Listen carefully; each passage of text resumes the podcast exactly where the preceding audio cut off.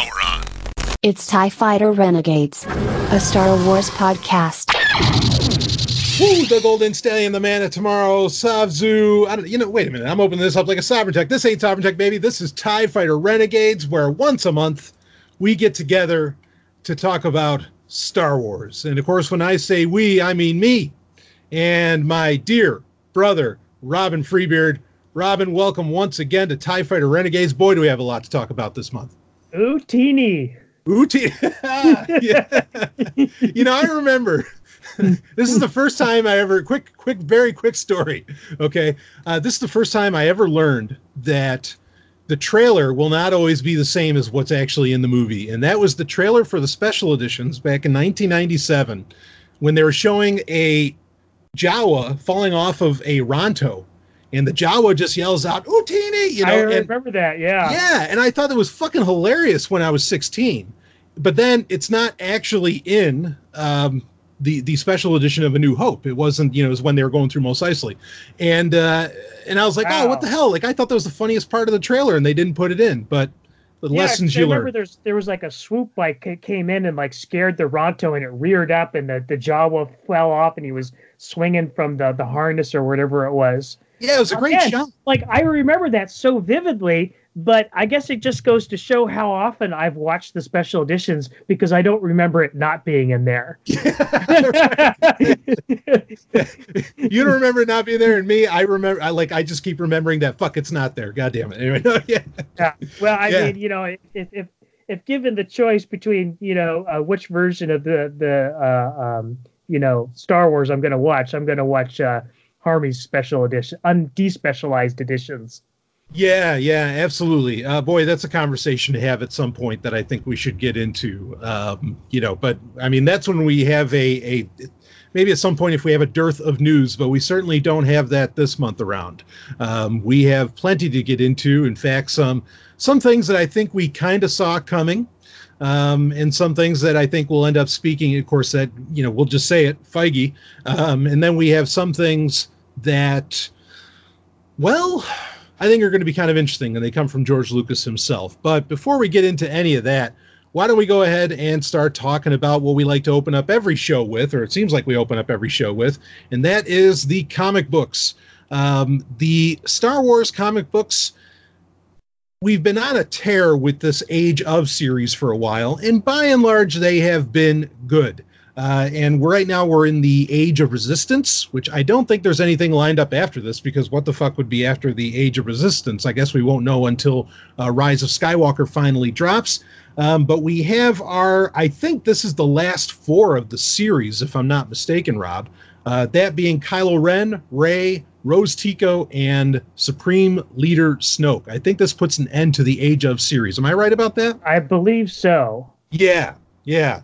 Um, so we'll talk about those, and then we're going to get in some in some uh, Galaxy's Edge talk as well. But why don't we go ahead and start off talking about these Age of Resistance comics? Uh, I guess we'll do them one at a time. I will say though, for me, I think that these these four issues were a bit of a mixed bag. Um, yeah. Why don't we open it up with the Supreme Leader Snoke one? Because I think this was maybe this and the Kylo comic were the most anticipated of the bunch. Um, the Snoke comic, basically, we spoiler alerts, folks, but basically, you get a story where Snoke is training Kylo, and they actually go to Dagobah to the cave where you basically face your fear, much like, and it's the same exact cave that Luke Skywalker went into in The Empire Strikes Back. Uh, Rob, g- give me a breakdown on this comic. I mean, what did you think? Did you think this was an interesting story? Was it interesting to be on Dagobah? I mean, what do you, you know, give me your take. Well, I mean, it wasn't really a Snoke comic, was it? I mean, No, we basically Kylo got comic. two. Well, yeah, we basically basically got two Kylo Ren comics. Yeah, yeah. you know so i mean yeah i guess if you're you're interested in seeing how kylo felt uh, uh you know walked in luke skywalker's footsteps into the dark side cave on on dagobah then you know the, you might enjoy this comic but uh otherwise you know it's it's really nothing surprising you don't learn anything about supreme leader snoke uh you don't kind of get any, any any even any insights on his personality like you did with uh say general hux which that wasn't a great comic either but at least it you know showed us more of who he was It did explore the character. You're totally right about that. Yeah. Whereas Um, Snoke, it doesn't at all. No, it, it definitely explores Kylo, and I think it's pointing at what I think is unfortunate. Actually, I want to get your take on this. It does point at, uh, I think Kylo is going to get redeemed uh, in Episode Nine. I'm more firmly in this camp that that's going to be happening. Uh, mainly that he's going to end up being like you know a good guy at the end of the film. I mean, what do you think about that, Rob? Yeah, I mean that that theory's been floating around ever since Mhm. the Force Awakens, and you know, Yeah. people are questioning not whether you know Kylo was even redeemable after killing his father. I would say he's not, but Right, but I I do agree with you. I think they're they're they're going to try to go that route. Uh, Yeah. and and and I you know I, I since Palpatine is coming back, I have you know uh, just just the inkling that perhaps that his his moment of turning is when realizing that Palpatine is manipulating him much in the way he did to his grandfather. Aha, aha. Okay, so so basically, he's going to have uh, a come to Palpatine moment, as I call it, from uh, from Revenge of the Sith, where suddenly Anakin's just on his knees in front of Palpatine for no reason whatsoever, um, and Yeah, And so- but instead instead of going, you know, what have I done, and then deciding to to go full dark side, he's going to go the other direction. Right, right, yeah, I think that that's a pretty good prediction. Uh, we predict responsibly on the show, but I don't think that's unfair because basically what happens in this comic is he is being tested to kill his parents and he doesn't do so uh, Right. you know in this comic book and he destroys the cave on dagobah uh, to keep that from being known um, i mean this certainly foreshadows much of last jedi where snoke can't tell what kylo's actually doing or thinking all the time um, but yeah I, I just the anticipation for this comic, at least for me, was okay. Finally, we're going to get some answers about Snoke. This character doesn't fucking matter, so finally we can get a comic book that gives us some background. And like you already said, we got nothing about Snoke at all, and and so it just ended up being in my. It was a waste. I don't care that Right. it was on Dagobah. You know, it, it doesn't do anything for me. Yeah, it was pretty much. I mean, like at this point, I mean, I'm just considering the the character uh, a, a waste of screen time and comic time because I mean, he's really hasn't served much of a purpose in either the movies or the comics. So why did they make him? Yeah, yeah. I mean, just well, it's uh,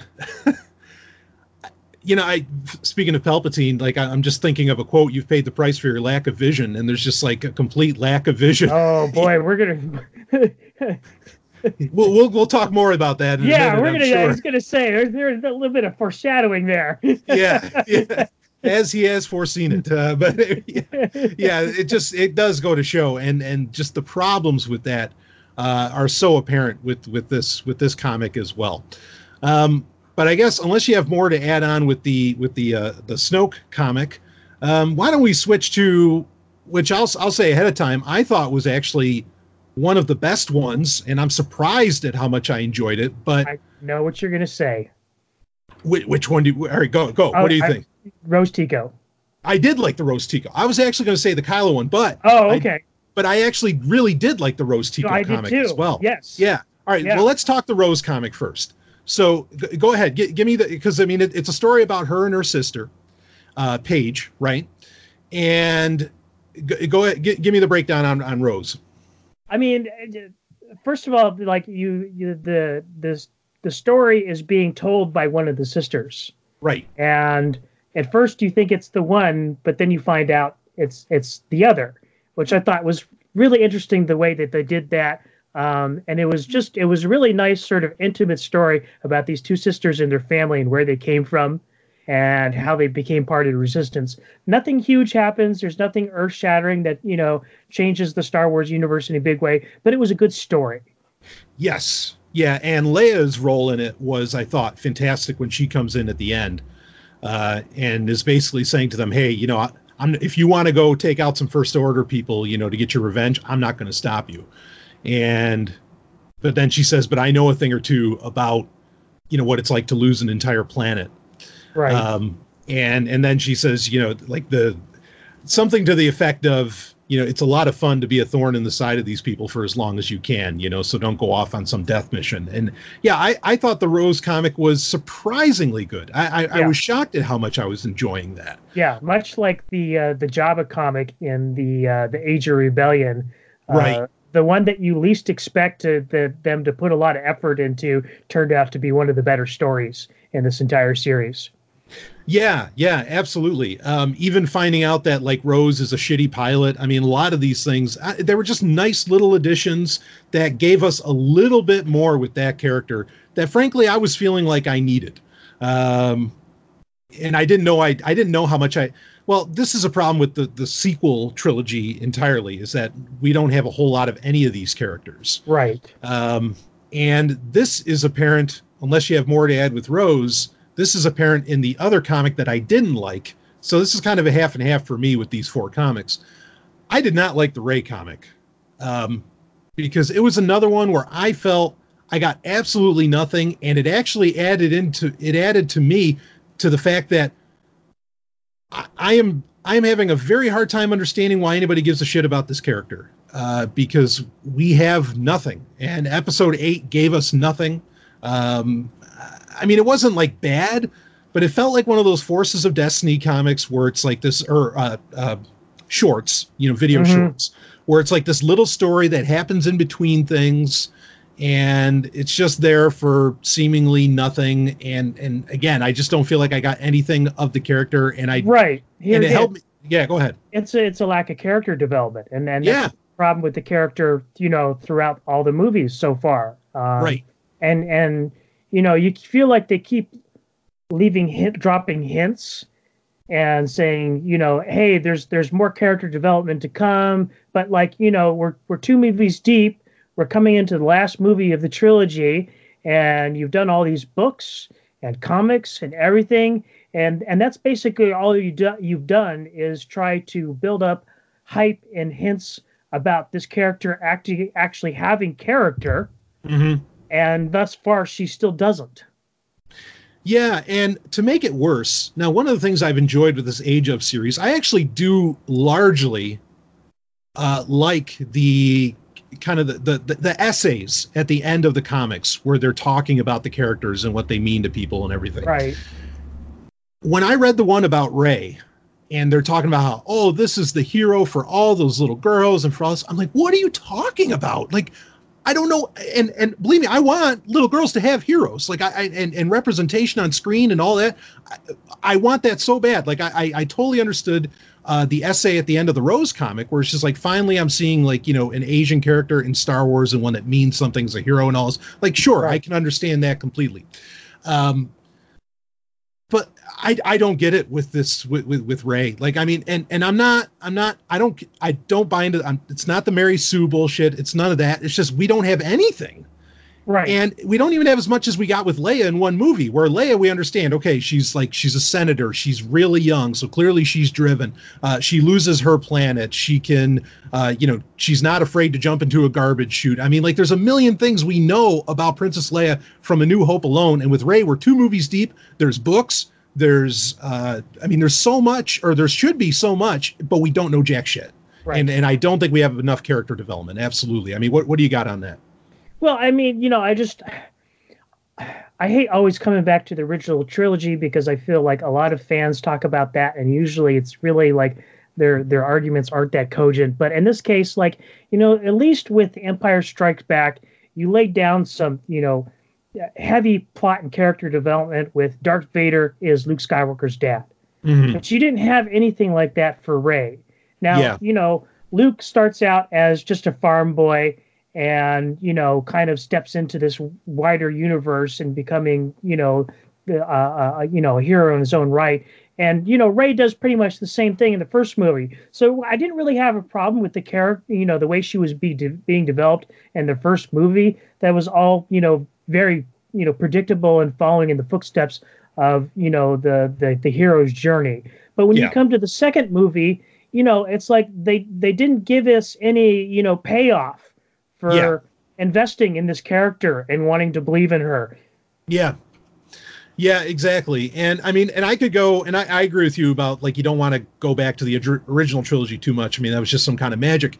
But I mean, even Padme was a far better developed character in episode one than everything we've gotten about Rey so far. And we're two movies deep. And again, there's there are you know at least short stories. There's there's all kinds of things, and and I just don't feel like that there's no certainly not worth the praise that this character is getting. Like that's the part that I don't get. Um, so anyway, the, the comic didn't do anything I mean, for me. I mean, what? It, go go ahead. Yeah, I, I I get it in terms of, um, it's it's here again. It's all about marketing, and I hate that Sure. it comes down to that. Sure. But you know, like you said, uh, it's it's not that we don't want uh, female characters to have representation and to be in the limelight and to be the heroes, but uh, you do a disservice to everybody involved when you don't do it right. Yeah.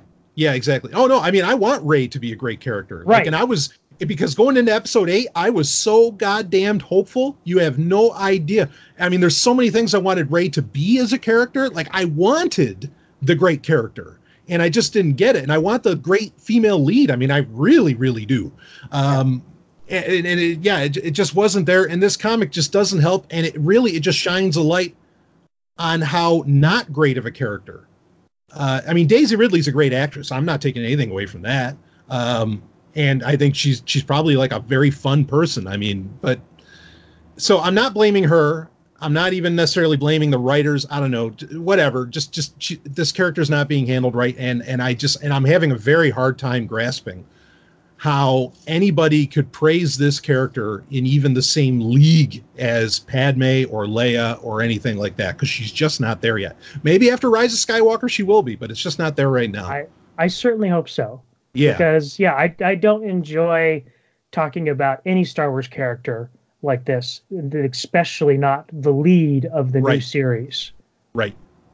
No, I agree. Yeah, I, I agree. I, I don't like it either. So, I mean, how did you feel about the comic? Did you enjoy it? If you did, great. I mean, I, I'm just. it was okay i mean i didn't i didn't hate it i didn't Yeah. really like it either you know it was just sort of like this really quick in between moment between you know the force awakens and the last jedi hmm Yeah, and I don't feel like there's any. I don't know, because like a lot of these Age of comics have a lesson learned, you know, or something, and I I don't even think that was there. Uh, yeah, I don't know. yeah, It- it just kind of it just kind of seemed to be a, a, a moment to be cute, you know, where like Chewbacca gets you know sprayed with the foam and everything, and yeah, right, right. Yeah, like that. That's meant to be kind of fun. Yeah, yeah, Yeah. Well, let's shift gears, I guess, to the Kylo comic. Now, ironically, because this is a good lead in for that, the Kylo comic I thought was awesome.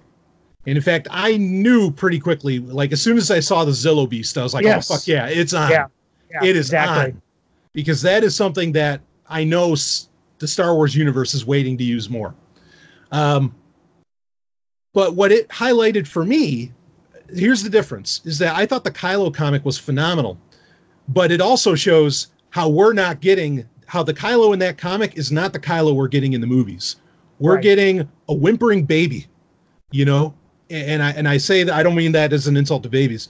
We're getting a, a whimpering baby in the in these movies in Kylo Ren as to where in this comic this is the son of Vader or the grandson of Vader. This Right. is the guy who's you know kicking ass and could like actually lead the First Order and so on.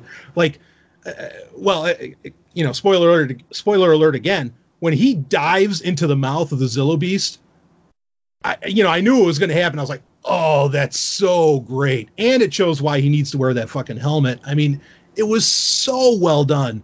Um, his banter with the with the old stormtrooper was funny. It, I mean, this was a very very well written comic in my opinion. But again, what it does is is it shows okay, this is the Kylo we could have had, we didn't get, and you know what a shame. But that doesn't mean the comic was bad. The comic was awesome. It's just that the treatment of the character, certainly at least in episode eight, was uh, was piss poor. Um, what, what do you got, Rob, on this one? Yeah, I agree with you completely on this. Uh, and in fact, I think it's interesting because the other comics that Kylo is in, including Hux and uh, Snoke, um, that's actually closer to being the Kylo Ren we know from the movies. Right. Yeah, I agree So- with that. Yeah, so I mean, yeah, it's an awesome comic, but it is a little strange to to see him, you know, sort of be the kind of person that Kylo Ren imagines himself to be, you know. And thus far, we've only kind of gotten that hint that you know this is this is what he he sees himself as being. This is who he wants to be. But he until this comic, he hasn't really lived up to that. Yeah, yeah. I mean, everything about it. The story set up, even him wanting to like just try and prove to be better than Vader in some sense. That's a very Sith thing to do. Right. You know, uh, I mean, everything about it just made sense. And fuck, it was so great to see the Zillo Beast back. Uh, you know, after Clone Wars like that, because this is this is a creature. For those that don't know about the Zillo Beast, this is a creature that lightsabers can't cut through. They are practically indestructible. Um, and Which is like- interesting that he's able to cut his way out of it. that that is kind of weird, right? That you can go Yeah. through the soft flesh. yeah. Yeah, yeah. Maybe it's something like a maker hook in Dune, where you can like open up uh, one of the circles on on a worm to where you could get it soft flesh. You know, something like that. But that is kind of that does seem to be a little bit of a of a flub. Like, wait, he can go through it, but he can't go anyway. But it worked, and it was believable, and it was a good time. And you know, to see to see that happen to a Zillo Beast. Um, because again, these things are like they are the Godzillas of the Star Wars universe, and they're so cool. They're great in Clone Wars. We knew Palpatine had plans for them, and, and yeah, I just thought it was fantastic. I mean, we're going to talk about this more later, but um, it's it, it is really nice to see the Zillo Beast because it's it's a signal that uh, they're correcting a mistake that, that that Disney has made since they took over the franchise, Which is ignoring the prequels. yeah, yeah, yeah. No, I agree, and and I mean, and really, yeah, the Clone Wars, you know, more specifically in this case, and and yeah, Yeah. I think they are trying to make well, I consider the Clone Wars part of the the prequel, you know, Yes. saga. So I mean, yeah, they make the prequels good. I mean, I'll, I'll admit that as well. Um, so yeah, They make 'em better. absolutely. Yeah. yeah, they make them better. Yeah. So, um, yeah, so a mixed bag. I think you would say, Rob. I mean, would you agree? Like it's two for two, or you know, like too good, too bad, or yeah, yeah, pretty much. Yeah, yeah. I mean, I think saving the Kylo one for the end was a smart move because it left the series with, a, I think, a really solid closer. Um, and I think it also maybe sets us up for the Kylo Ren that we're going to see, hopefully, see in Episode Nine, who is, you know, basically body slamming people, you know, and going through armies like Hulk Hogan. And uh, you know, I'm, I'm I'm all about that. So, anyway, um, you want to talk about the Galaxy's Edge comic, Actually, I have a question for you. please? Bring so it. since we've we've pretty much determined that you know we we're finishing out the Age of Resistance comic here, Yeah. uh, I would assume now that we're pretty much done with these Age of comics altogether. This entire series. Mhm. Out of out of the three different eras, which was your favorite? Ooh. I, you know, I got to give it to uh, Age of was it Age of Republic when it was the prequel ones. Okay. I Yep. thought those were like the Qui Gon comic was fucking Yeah. great. Hmm I thought I thought all of them were, and even the Grievous comic was shockingly good. Right. Um, and the I- Dooku comic. the Dooku comic was good. All all of that Yeah. just worked. Uh, the Anakin comic was was really cool. Um, yeah, I, I I really love that Age of Republic. How about you? Yeah, I, I, I think I think in terms of, of of overall consistent quality, it was with Age of Republic. Yeah, yeah, which goes to show like those characters are minds waiting to be tapped into.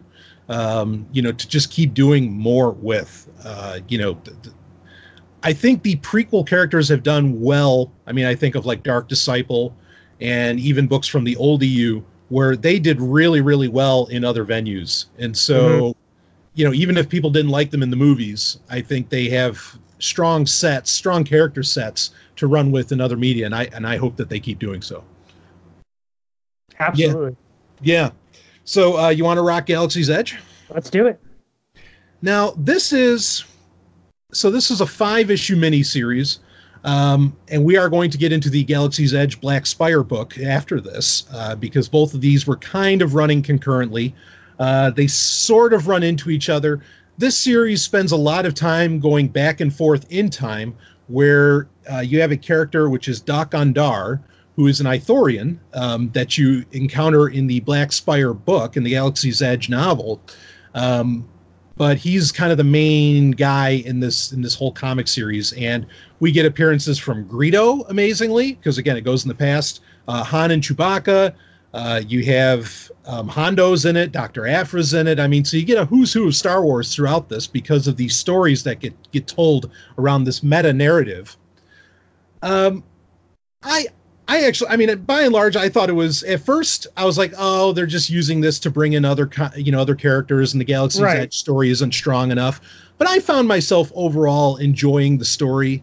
Um, and when Doctor Aphra came in, that worked. And Hondo's funny, you know.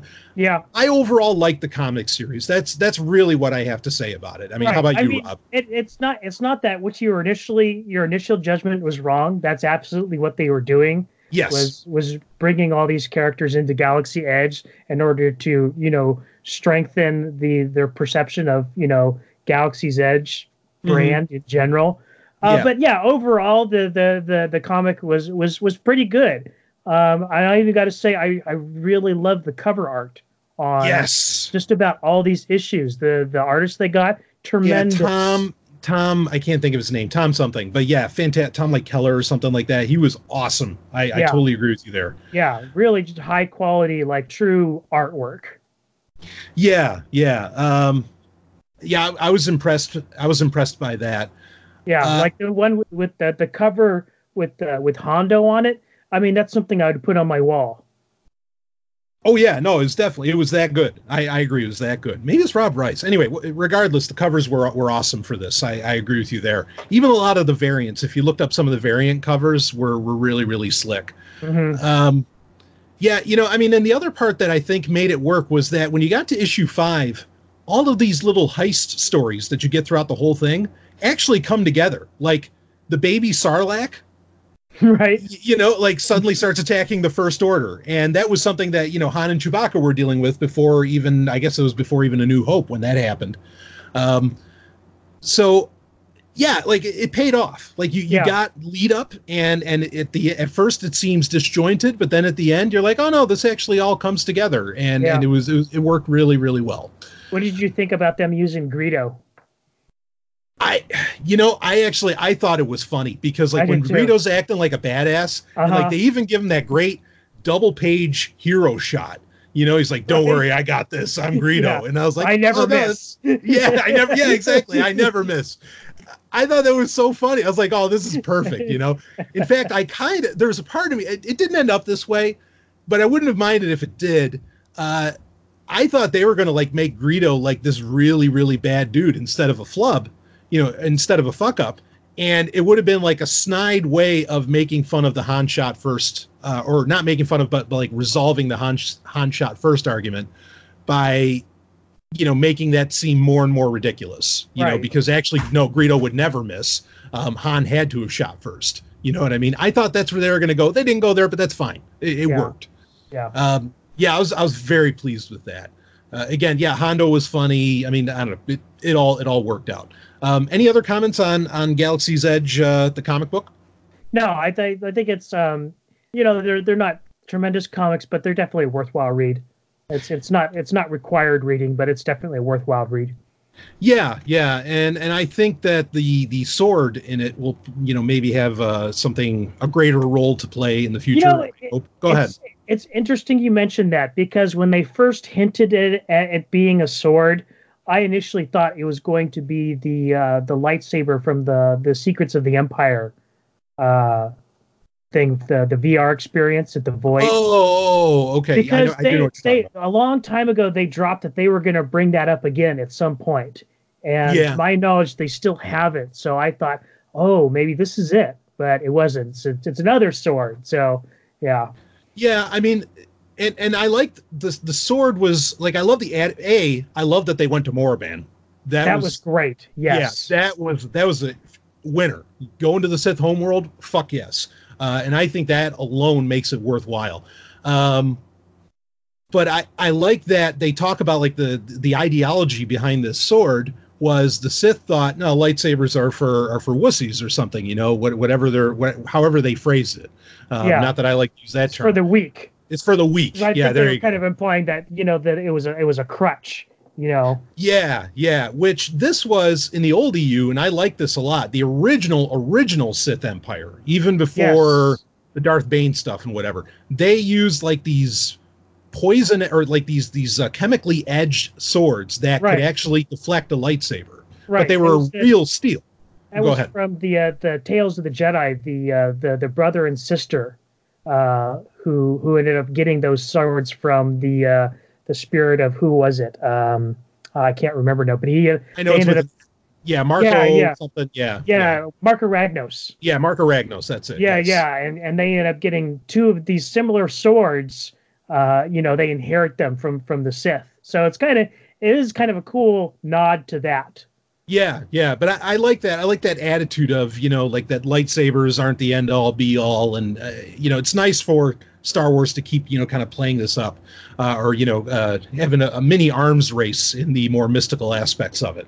Right. Um, yeah, I, I dug that a lot. So the Moraband is, I like I said, I think that's worthwhile to to check out, and it does look very much like the world we'd see in uh, something we might mention later, that being the game Jedi Academy. Uh, so it, it was a nice touch.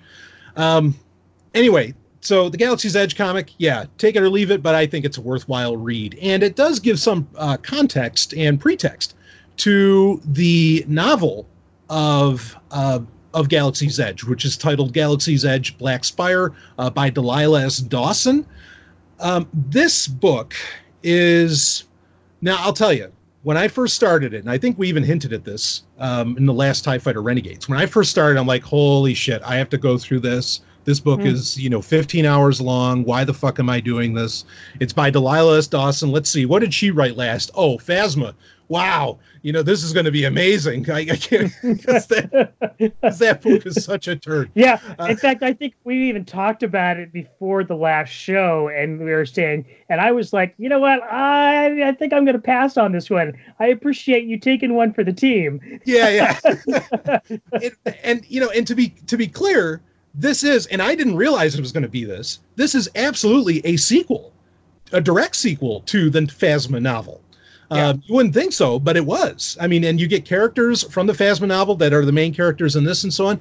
But yeah i tweeted uh, and i know you'd seen this rob i tweeted when i finished it i said holy shit like where did this great book come from? And i'm not kidding. Like it, i thought I was so mind blown at how well this was done. It is there anything in it really that adds to the greater Star Wars universe, which is what I often want out of these book out of these books. There's some things that that actually hint at that. Uh, and I'm sure that more has to do with what you learn about the greater Star Wars universe by actually going to the park of Galaxy's Edge Right.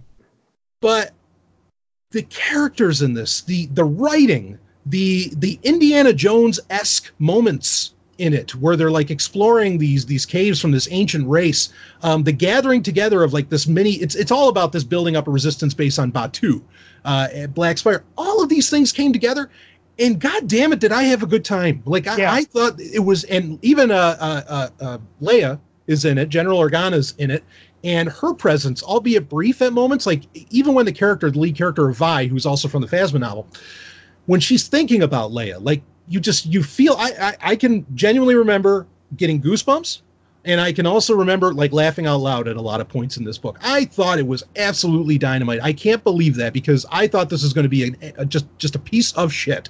Um, Right.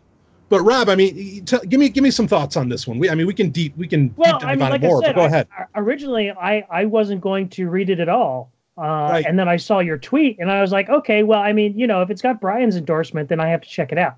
So, uh, you know, I downloaded it uh, off of uh, you know Audible uh, that night and Yeah. started listening to it, and I I was pleasantly surprised with how good it was.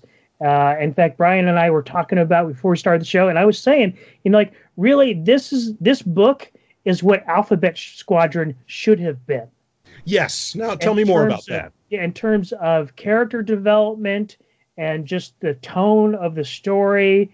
And and I'll tell you, like a lot of it comes down to like the like to me, in my opinion, uh, Alphabet Squadron's biggest flaw was its you know uh, the the lack of the quality of the character of the leader of Right. the squadron.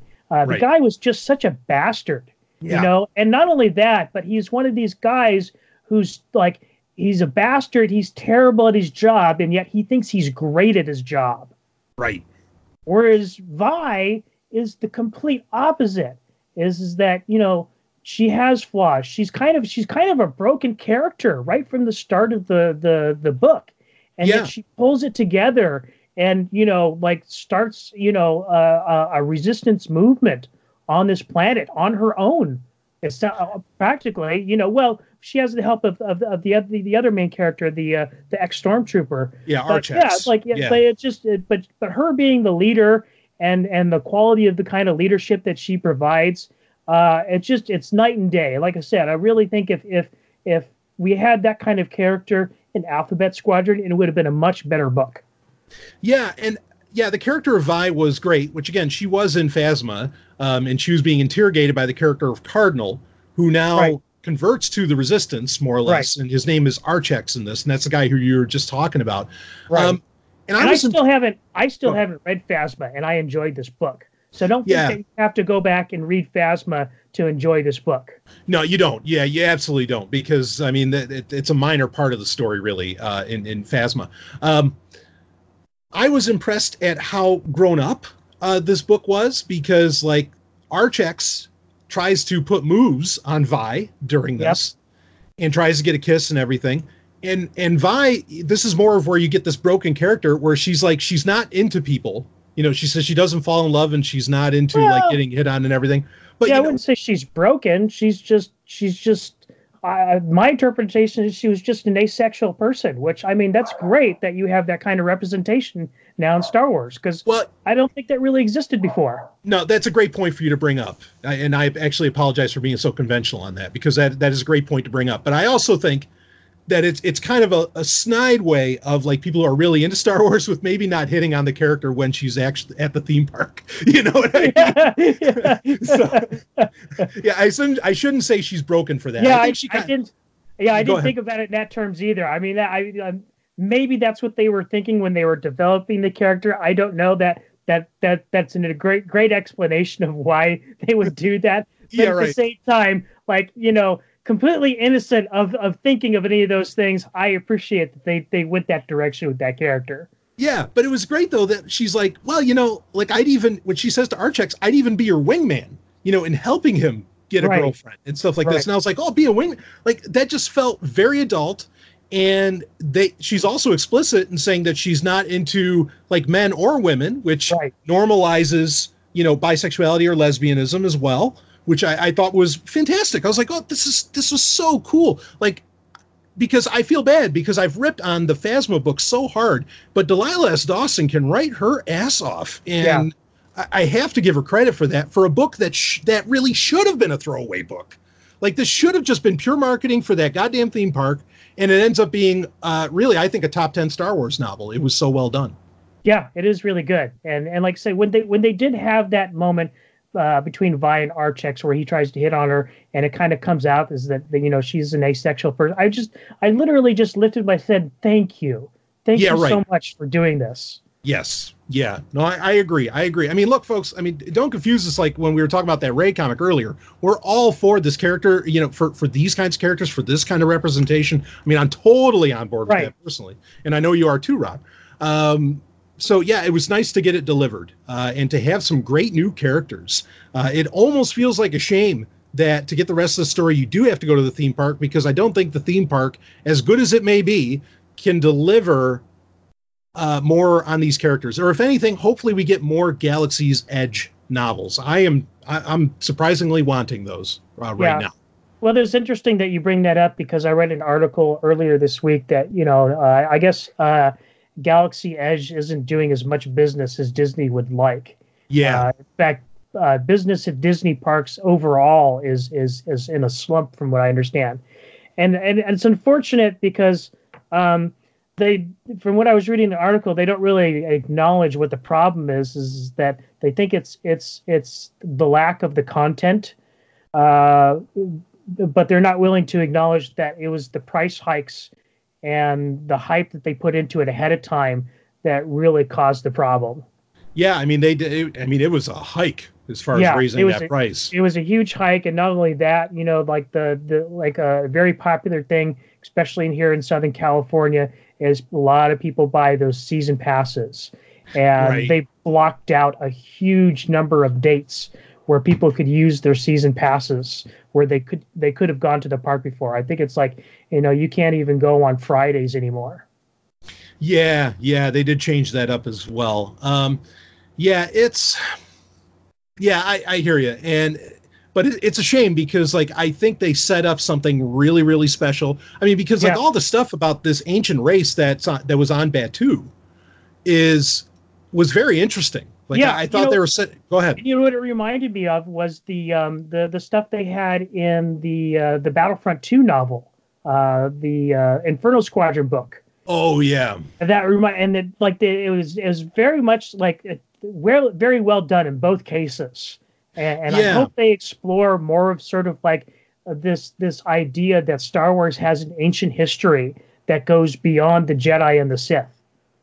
Yeah, yeah, and similar to also like on on Naboo where you have the elders. Like you see in Episode One, there's all these statues um, that you think maybe belong to the Gungans or something. Mhm. Um, but no, you actually find out it was it was a much older race right. on Naboo, and they just they're called the Elders, and nobody knows a whole lot about them. Um, yeah, I love these kind of mysteries, and and and boy, it just it'd be a shame if we don't get some kind of payoff somewhere with some of this stuff. Uh, bottom line, I guess. So, anyway, uh, anything else to add with uh, Black Spire? Um, like I said, I like, here again, very pleasantly surprised. I actually want to go to the park now. Yeah, Like I wasn't, yes, I wasn't really that excited about going before. I kept on saying, you know, I'll go eventually. I, you know, I'll just, I'll just wait until it's the right time. Now Right. I'm actually kind of eager to go. Yeah, same here. Actually, I, I thought the same thing. Um, and I was like, you know what? After after reading this, now I, want to see this shit. Like, because Batuu, again, Delilah Dawson's her writing was great because it felt so fully realized. And maybe they just let her walk around the park for a while and she just took notes. I don't know, but it, it really felt it, this felt very real. It felt like stakes were there were stakes. Uh, you know, being uh, are on the table. I mean, it was just it was really really something. Uh, I, Yeah. I was impressed. Well, anyway, we can uh, I guess we can shift this up and well, why don't we talk about why don't we get in some news? Get away from the reviews for a minute and let's talk about none other than Uncle Bob, that being Bob Iger uh, of Disney. So Uncle Bob, he uh, I'm just like reminded of the line from Terminator 2, you know, where the guy's like, "Oh, Uncle Bob, huh? Uh, Uncle Bob. this is Uncle Bob. oh boy, uh, Uncle Bob. He wrote a book that, had a very that a lot of people picked something out from. Um, that I kind of I, I don't know. I, I wanna I wanna wonder I, I wonder if this is calculated. I feel like every autobiography or every biography of some kind is calculated in some form or fashion, but I don't know what the calculation is around this. But basically, Hollywood Hollywood Reporter pulled out a bit of an excerpt from this, where and and here's the headline: Bob Iger reveals George Lucas felt "quote unquote" betrayed by Disney's Star Wars plans. Now, to, to get into what it said in the book, I'm going to read a little bit from the story here. Link is in the show notes if people want to uh, read it all for themselves, because I'm not going to read the whole story. But here we go. In the book, Iger explains that Disney purchased Lucas's outlines for three new movies when it made a deal to acquire Lucasfilm in 2012. Although that purchase was in part made out of a sense of obligation. It's suggested, and this is from the book, quote, we decided we needed to buy them, the chief exec writes of the decision made with studio head Alan Horn. Though we made clear in the purchase agreement that we would not be contractually obligated to adhere to the plot lines he'd laid out, end quote.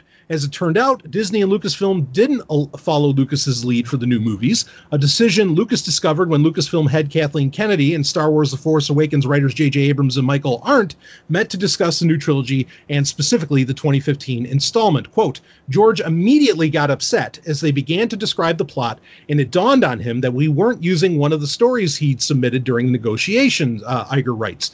Quote, George knew we weren't contractually bound to anything, but he thought that our burying the story treatments was a tacit promise that we'd follow them, and he was disappointed that his story was being discarded. I'd been so careful since our first conversation not to mislead him in any way, and I didn't think I had now, but I could have handled it better. Uh, and then there's one last bit. George felt betrayed, and while this whole process would never have been easy for him, we'd gotten off to an unnecessarily rocky start. End quote. So that's from Bob Iger's uh, from Uncle Bob's book, and basically, I mean, we've had hints, and I think we've talked about it in past Tie Fighter Renegades episodes of what George Lucas had in mind for Mhm. the sequel trilogy, which more or less had to do with the midichlorians and the Whills being some kind of they're actually malicious they were nefarious forces um, in the galaxy at large. And I've heard from some people who have supposedly actually read these treatments. Um, I haven't heard from them personally. It's kind of a secondhand thing where I've heard from people who've heard from people that while these may not have been like blockbuster movies, they sure as fuck would have been interesting movies Right. that George Lucas had in mind because these people have read the entire treatments apparently. Um, I, this definitely, I, I want to get your thoughts on it, Rob. I mean, this definitely speaks to me that, well, I- don't know what vision Disney ever had, if any. I mean, not just vision in what seven, eight, and nine would be, but just like what the fuck did they even have planned for Star Wars? Did they have any kind of plan for other than I know Bob has said Bob Iger has said that they had like a hundred year plan for Star Wars, but I don't know. I mean, g- give me your give me your thoughts on this. Well, Rob. I mean, first of all, like you were questioning as to the, the the overall intent of this. I mean, to me, this reads like damage control. nah, okay, And I've talked about this about Bob Iger before, and how I've pretty much theorized is that he's essentially uh, micromanaged uh, his stewardship of, of the Star Wars universe under Disney. Mhm. Uh, much of the, I, I I think Bob Iger is to Star Wars as Kevin Feige is to Marvel aha, in a lot of ways. And I think I Yeah. think in a lot of ways, uh, Kathleen Kennedy has kind of had to play, you know, passenger seat or backseat driver to to uh, Bob Iger. Uh, Yeah. where he's really the one who's kind of like making a lot of the major decisions in terms of this. So I think would like when a lot of people like criticize Kathleen Kennedy, I think, th- and this bears this out that Bob Iger is really the one to blame for a lot of these decisions. Right, right. And he's kind of he's kind of fessed up to that in the past as well. Like at call meetings where he said, "Yeah, having this having Solo come out in May was a mistake." You know, like he, he he I think he knew he botched that fucker up. Right. Um, but yeah, I mean, well, no, that like ahead. there, there's there's another quote that follows uh, the ones that you uh, uh, uh, mentioned, and that he says uh, when talking about you know uh, uh, George, he said there weren't enough versional or technical technical uh, leaps forward. He wasn't wrong, but it also wasn't appreciating the pressure we were under to give ardent fans the film uh, quintessentially that was quintessentially Star Wars, and uh, you know like this right here kind of points out like how kind of Bob Iger misses the point. It wasn't about technological leaps leaps forward. Yes, George always did that with his movies, but he was always more interested in pushing the story in directions it never been before. And the fact that he didn't pick up the, on that as being the main criticism, I think says everything. Yeah, yeah. I mean, it it goes on a little bit in this um, in this story where he does say that that George did George Lucas didn't seem to like the fact that these movies were visually and tonally reminiscent of the earlier films, which Right. has been a criticism by people long before any of these statements came out. Of like, say, particularly The Force Awakens, that it was just way too much like A New Hope, like beat for Right. beat, you know and and I I get that, and um, and and and it ahead. just just to further the point, you know, it was it was apparent very early on from Disney's takeover of Star Wars that they were trying to distance themselves from the prequels, which were very much different tonally and in story than the original trilogy. And I feel like this George's idea for the sequel trilogy would have been just as much of a departure from the previous two eras.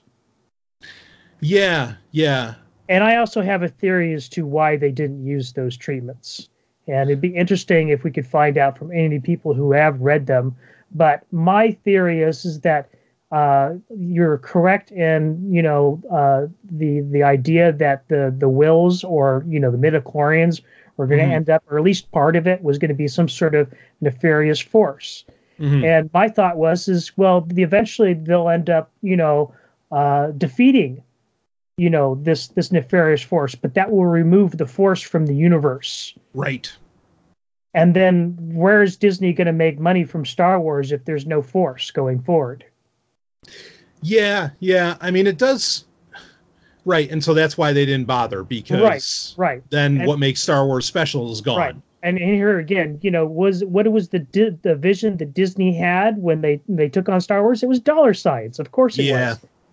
Yeah, I mean, I think George. So, so this speaks to uh, the problem between making art and making money, because I think that that's not an even dichotomy. And I, in fact, I, I dare say, and I've been really been having a hard time with this lately, with not just Star Wars, with a lot of franchises, where it seems pretty clear that you, or to me, that by and large, you can't make great art and make great money. I mean, you can have lightning in a bottle like A New Hope, you know, or like the original trilogy in general. But I do think you run into that into that very real problem where you can't do like crazy billion dollars of money and make great art at the same time. Well, that's, that's well, yeah, that's the problem. Is is it used to be that people would make great art, mm-hmm. and then after people recognized how great the art was, the the studios or whoever was in charge would come out and find out how to monetize that popularity. Right. Now it's backwards. It's like, okay, let's figure out how we're going to monetize the art before we make it. And yes, and we know that this happens. In fact, a great example, and maybe when this started, and I could almost argue that movies have gone down have gone downhill since, would be 1998 with Batman and Robin. We know for a fact with the with Joel Schumacher's Batman and Robin, which is a shit film. Okay, I love Batman Forever. Batman and Robin was horrible. Batman and Robin, we know that uh, uh, whoever the toy company was, I don't know if it was Kenner or whoever it was, they went to the studio, the movie studio, before the script even existed, and said, "Here are the toys. Do something with them." And like that movie was literally made as a toy commercial. Like the toys existed before the movie was even written, right. and that is at yeah, I think that that's going on in Hollywood across the board, uh, or at least in in the huge chunks of it. And it's not uh, just toys anymore either. It's you right. know, it's it's uh, software, video games. Yeah.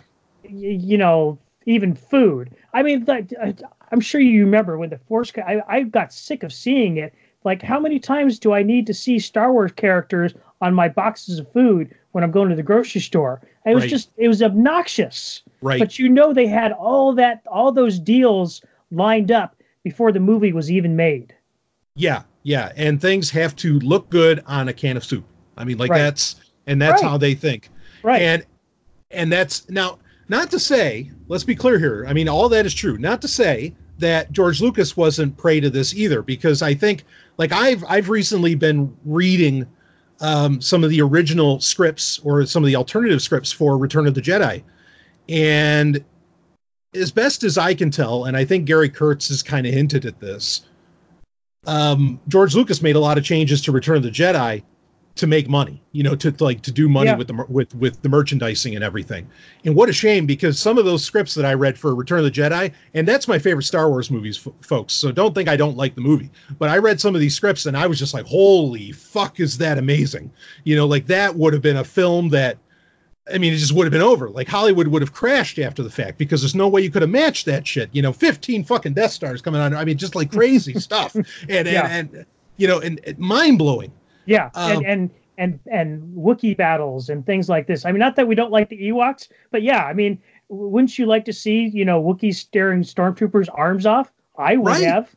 Yeah. Fuck yeah. I mean, it, it just would have been insane what they had in mind and there's elements left in the in the in the movie that we see now today from those original scripts that were way more intense like when the emperor says the sanctuary moon like sanctuary moon of what and like you find out that what he what he's talking about is that endor was a moon of coruscant and coruscant's this whole city and endor was like this paradise moon that you right. could go and visit that's why it was called the sanctuary moon because you right. went there to relax and get some nature in you and, and it's good point up because I remember in some of the the uh, art books, the concept art for Return of the Jedi, you know, they show uh, Vader and Luke in uh, uh, Palpatine's palace room on Coruscant.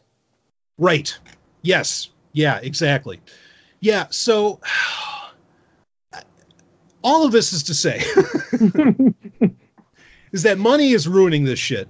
George Lucas isn't innocent in the matter necessarily because this guy also, I mean, let's be clear about this. Like, remember, was he on Charlie Rose or something? And he called Disney like the white slavers? Yes. Which, not wrong. you know, and he apologized for it after. But it's so funny because George Lucas is like, "Oh, these were always Disney movies," but yet that he knows that you know Disney is the worst of the worst. If you want to, I don't know, t- pick your terms that you might want to run with to get offended by capitalism or colonialism or you know Mhm. whatever. Uh, I mean, hello Pocahontas. You know, I mean, take your pick. And eh, you know, so for him to bite his tongue, and then, I mean, and and this well, is the that's, thing. that's the Go thing ahead. is I'm I'm not going to let George off the hook either here because I mean he really should have thought of all these things before he sold it to Disney.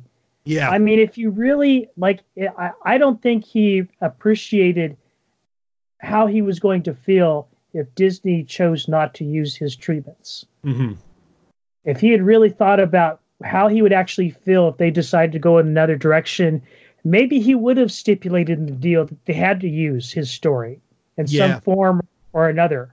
I know Yeah. if I was in his shoes, I would have done that. But he chose not to because I think at that point he was just he was kind of done with it and he wanted to move on. But he really didn't kind of it's kind of like hindsight is 2020 sort of thing.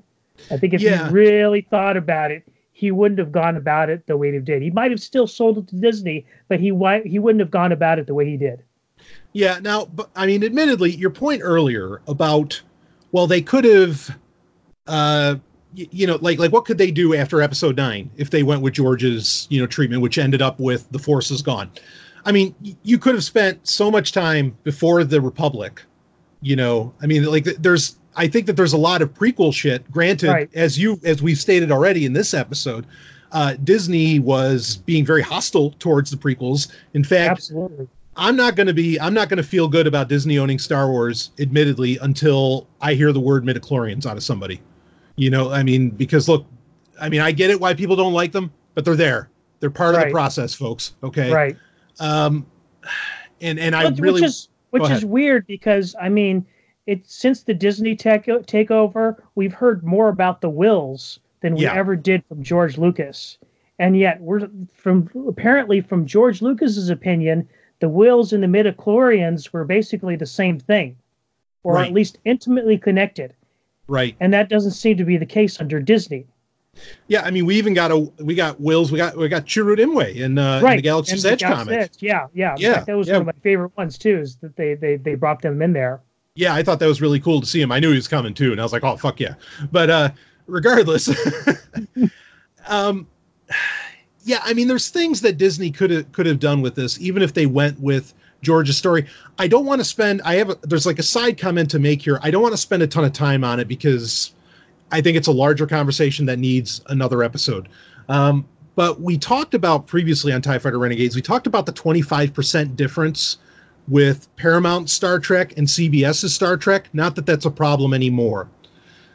But some have argued that in the contract that George signed, he gets some kind of cut if his characters that he created get used. I actually, I, I, I'm pretty sure that's been confirmed because I read an article about uh, the the Museum of Narrative Art that he's opening here in Los Angeles, and he was interviewed for it, and there was some mention in there that he does receive some kind of royalties from Star Wars still.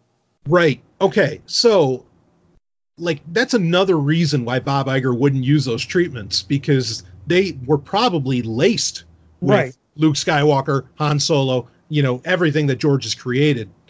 And so, and and and the argument goes with this twenty five percent difference thing is that to keep Lucas from getting a shit ton of money, even though as a stakeholder in Disney he's already going to do that. Um, that's why they've created all new characters and they've been trying to off the original characters as quickly as they could. I actually suspect that George's treatment, yes, would have had more involvement from the original trilogy characters, but actually would have focused on the, or at least done a better job of focusing on the new characters. Hmm. Okay. It certainly would have like given we us better about. characters, probably. Right, right. Yeah. Because originally Rey was called Kira, Right. George Lucas's treatment, and Right. that's what she's named in the in the early concept art. And Yes. I think I think she probably actually would have been a much more developed character under George. Yeah, yeah, I think I think that's that's that's believable. I, you know, um, I mean, I never really had a problem with. I mean, people can argue about his his uh, his dialogue or his directing style. Um, but I think he made great character or a lot of great characters. Very simply, he made some great characters. Yeah. Uh, so I could I I could mean, see that. Go ahead. dialogue dialogue can always be go, fixed. I mean, Sure. you know, and, and you like uh, the heck they had uh, Carrie Fisher work on the the scripts for The Force Awakens. So I mean, Yeah. you know, why not why not bring her in to to fix all the dialogue in in the new trilogy? Unfortunately, she's not with us anymore. But you know, like I said, that that stuff's fixable. Yeah, yeah. I don't know. You know, I mean, the one thing I would have liked out of all this, bottom line, is would have been a vision. And George clearly had a vision. Right. Bob Iger is admitting they didn't go with it. And what they put in its place was a complete lack of vision, like we were talking about earlier. I mean, a complete lack. And Star Wars is hurting from that. It's Yeah. hurting really, really bad. Um, I mean, you have any thoughts on that, Rob? there is hope. Yeah. You know, you know, like Yoda says, there is another. Yeah. um, you know, we, we we we still have Dave Filoni, and I still think he's Yes. he's pretty much the heir to the empire, as it were. If Yeah. not if not in control, but in in spirit yeah. and in vision. yeah. I think if I think if Disney wanted to give Star Wars vision, they certainly have the tur- the talent internally. They have Filoni, and you know what? They have somebody else. If you want to shift gears to the next story in our in our news list here, they have Kevin Feige of Marvel. You know, and Marvel is well, it, it's at a turning point. The Marvel Cinematic Universe is anyway. Mm-hmm. You know, now that Endgame has come out and all this, and we do have it is effectively official. This is from Variety. Marvel's Kevin Feige developing Star Wars movie for Disney. We don't know what exact role he's playing in that, but we predicted some time ago. Remember when Feige was on the Star Wars show? Uh, we talked about it. Like, Right. hey, you know, give give give this guy Star Wars. Let him take his ability to make a cohesive long-term whole out of a lot of great movies, or a lot of at least good movies, or movies that people will sit down and watch and not complain about, besides myself. Um, and and let him do it. I mean, you know, Feige, I think, is one of those people. You know that there is another. There are talented people. I mean, I yes, I say give it to Filoni too. I'm I'm totally on board with you on that. Though we do know because of an interview during Force Friday that Filoni is very hard at work with Jon Favreau on season two already, and we haven't even watched season one Right. of The Mandalorian. Um, but I think if you had Feige clean this fucking mess up that Iger clearly created for whatever reasons, and George Lucas was totally right, I think, in being mad because he probably knew that holy shit, they don't have a plan and they're not going to run with mine. What are you doing to my baby? Yeah. Um, you know, th- this go is ahead. this is really interesting because do you remember? And I think it's been uh, about a year ago that we heard that Disney's plan after Episode Nine was to give Star Wars a long break, mhm. And that's obviously not going to happen now. Well, not not on Disney Plus's end. Yeah, that's for sure. no, no, or ne- not even the movie ends. Right. Oh You yeah, know? yeah, because we know we have movies coming up at least 2022 or 2021. Right. Sure. So it's it's kind of interesting that you know um, they're they're they're doubling down essentially. Yeah. and I don't know that it's necessarily the wrong move. Um, I I did at the time say that you know I think Star Wars could use a break, but of course if if you know the the state that Star Wars is in right now, and if Episode Nine you know doesn't resonate with people, then yeah, I think they have to push on and like keep on trying until they get it right. Yeah, yeah. I mean, they have to clean this up. I mean, you know, let me ask you this, Rob. What do you think is more important to this this ship getting corrected? Uh, the ship being Star Wars. Do you think the Mandalorian being successful or Episode Nine being successful? Like, which one of which one of those do you think is the more important? That's that's tough because I mean, I, I in a lot of ways I see the Mandalorian as kind of being the future of Yeah. Lucasfilm right now. Sure. But a lot is really I mean, you know what? Yeah, I'm gonna go with the Mandalorian because I think I think even even as I'm trying to temper my expectations, like the the the the what they've built up in episode seven and episode eight, there needs to be a lot of payoff in nine. And I just don't see how it's gonna happen. Aha. Okay, so you all right? Yeah, all right. So that's a good argument. You're saying that the Mandalorian has to be really, really great because Episode Nine cannot possibly correct this ship.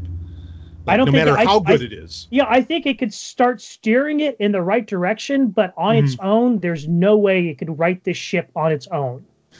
And I think That's it's going to be it's going to be and and since and since Mandalorian is going to be more of uh, long form content, you know, than a movie, then Yeah. sorry. No, that's all right. That's all right. No, we got the peanut gallery there, and I'm Yeah, glad. I'm yeah. glad to hear them. Frankly, so those those barks can can get put out on the on the internets as much as they want. Uh, so, um, uh, but uh, anyway, um, yeah, I, you know, I'm with. I, I understand your argument. I think episode nine, as much as I think episode eight fucked things up, and I think it did, I think episode nine could really, my opinion, there's only a couple things it really has to fix. I think it can be a good enough film. I don't know if J.J. Abrams can be the person that can make that good enough film. That's But- my other problem. Yeah, Yeah. but I, I do think that episode nine could be. I just, yeah, what we hear about it, I don't know, but I think episode nine has to be. For, for everybody else, I feel like episode nine has to be the biggest shit in the world. But I agree with you that I- that's a tall order, man. It is I a mean, really tall order, and uh, like like before we even knew the title of episode nine, for the longest time, my my my running name for the movie was Star Wars Episode Nine: The Return to Mediocrity. Because I tell you, uh, I I I yeah, I I don't know that JJ's the person to pull it off. Um, I I think I I don't understand why people think he's so great. Um, certainly he has pulled out some some decent films in the past, but in my opinion, he's had more misses than hits. I agree with you completely on that. More misses than hits. He's had hits. Like I thought Alias was a great show.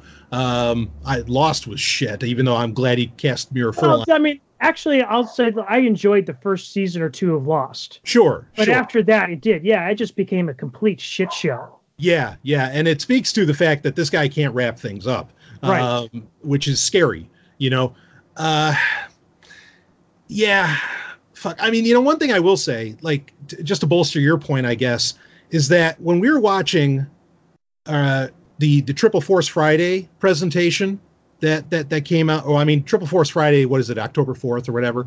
Yeah, Uh, Triple Force Friday, which they they did Warwick Davis. We're, we're going to talk about it here in a few minutes.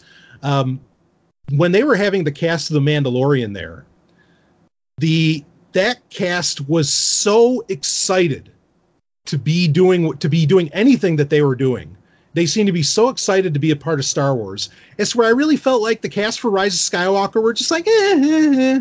you know, like like I, I don't know, I don't know. So if the cast is excited for what the Mandalorian's doing, I feel very confident about the Mandalorian, and that Yeah. maybe that will be the ultimate saving grace for Star Wars as it stands right now. Well, I mean, the Mandalorian from the very beginning has has very much seemed like a passion project. true. Yep, that's true. so you know, whereas I don't get that feeling from from any of the stuff that JJ's doing. So uh, Yeah, as- as much as he claims to love Star Wars, yeah. Well, you have people who are far more tried and true involved with Mandalorian. That being uh, uh, uh, Jon Favreau, who of Mhm. course did a great job. I'll give. I mean, I don't even like the Marvel movies, but I can admit he did a great goddamn job with the movies he was involved in. yeah, Iron Uh, Man was great. In fact, Yeah, hell yes. my one of my very favorite uh, Marvel movies altogether. No, You I know, agree. I, Yeah. it, it's it's a close tie between that and Guardians of the Galaxy. Yep, no, I agree with that completely. Uh, and yeah, Jon Favreau is awesome, and of course, Filoni, Dave Filoni is the man. Um, so yeah, well, anyway, I think this can lead into what we were talking about, which is that Feige is going to be coming in and making a Star Wars movie. Kevin Feige, of course, is the kind of the main brains behind you know what's happening in the Marvel Cinematic Universe and interconnecting everything. So it's certainly a great name and a name that's trusted by nerds and you know people like us, which we are nerds. So, Proudly, yeah, proudly, very proudly for our whole lives. Um, and I, I can't help but think that, like, the thing is, the news is so nebulous that Feige's coming in that it feels like, okay, we just heard that George Lucas actually hates what Disney's doing with Star Wars. And so, how do you combat that news? You say, well, we're bringing in the Top Gun, you know, and and that's that's that's kind of what I feel like with this because we're not really getting much news as far as what the hell is Feige doing. You know, he, okay, he's making a Right. movie, but how is he making the movie? We don't know. They just wanted What- to toss out Feige and Star Wars. What do you is got? he is he producing? Is he directing? What what is his level involvement? You know, We don't know. I mean, yeah, exactly. So I Yeah. mean, I, and we and we know in, in terms of Hollywood, you know, when you're an executive produ- producer, that can mean just about anything. Right, right. I mean, it, it feels like damage control, but then to do this damage control, is bringing in Feige, why why do the damage of writing that shit in your book, Uncle Bob? You know that George Lucas didn't doesn't like where you, what you're doing with his baby. You know, I I I I think that is part of the damage control. My opinion is is that it's like you know we're admitting our mistake and now we're Ah. moving past it. You know, like Yes. here you were right. You know, you, you- we're admitting to it. We're fessing up to it. Just get over it already. I th- I feel like that's the statement from Bob Iger with this book. Yeah, I, I think you're right. No, I, I think that's it. Is that Bob has to come out, and this is like the cleanest way that he can say, "Holy shit, yeah, we screwed up with Star Wars. We're sorry. We're going to try and fix this right now, and or do something." Um, Right. Yeah, I, yeah, I think you're. I think you're right about that. I mean, how do you feel about overall? How do you feel about Kevin Feige? You know, moving in on Star Wars. Do you want him to be the Eh. visionary under Kathleen Kennedy? I mean, what do you think? Mm, not really, to be Uh-huh. honest with you. Okay, Um,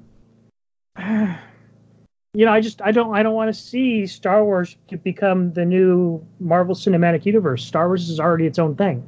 ah, sure. and whether or not Feige can, you know, uh, integrate his own way of doing things into the Star Wars universe, it remains to be seen. Um, certainly, you and I have our criticisms of of the MCU. So, do we really want to see some of that stuff that we don't like carry over to Star Wars, even though Right. it'd probably be really popular? Yeah.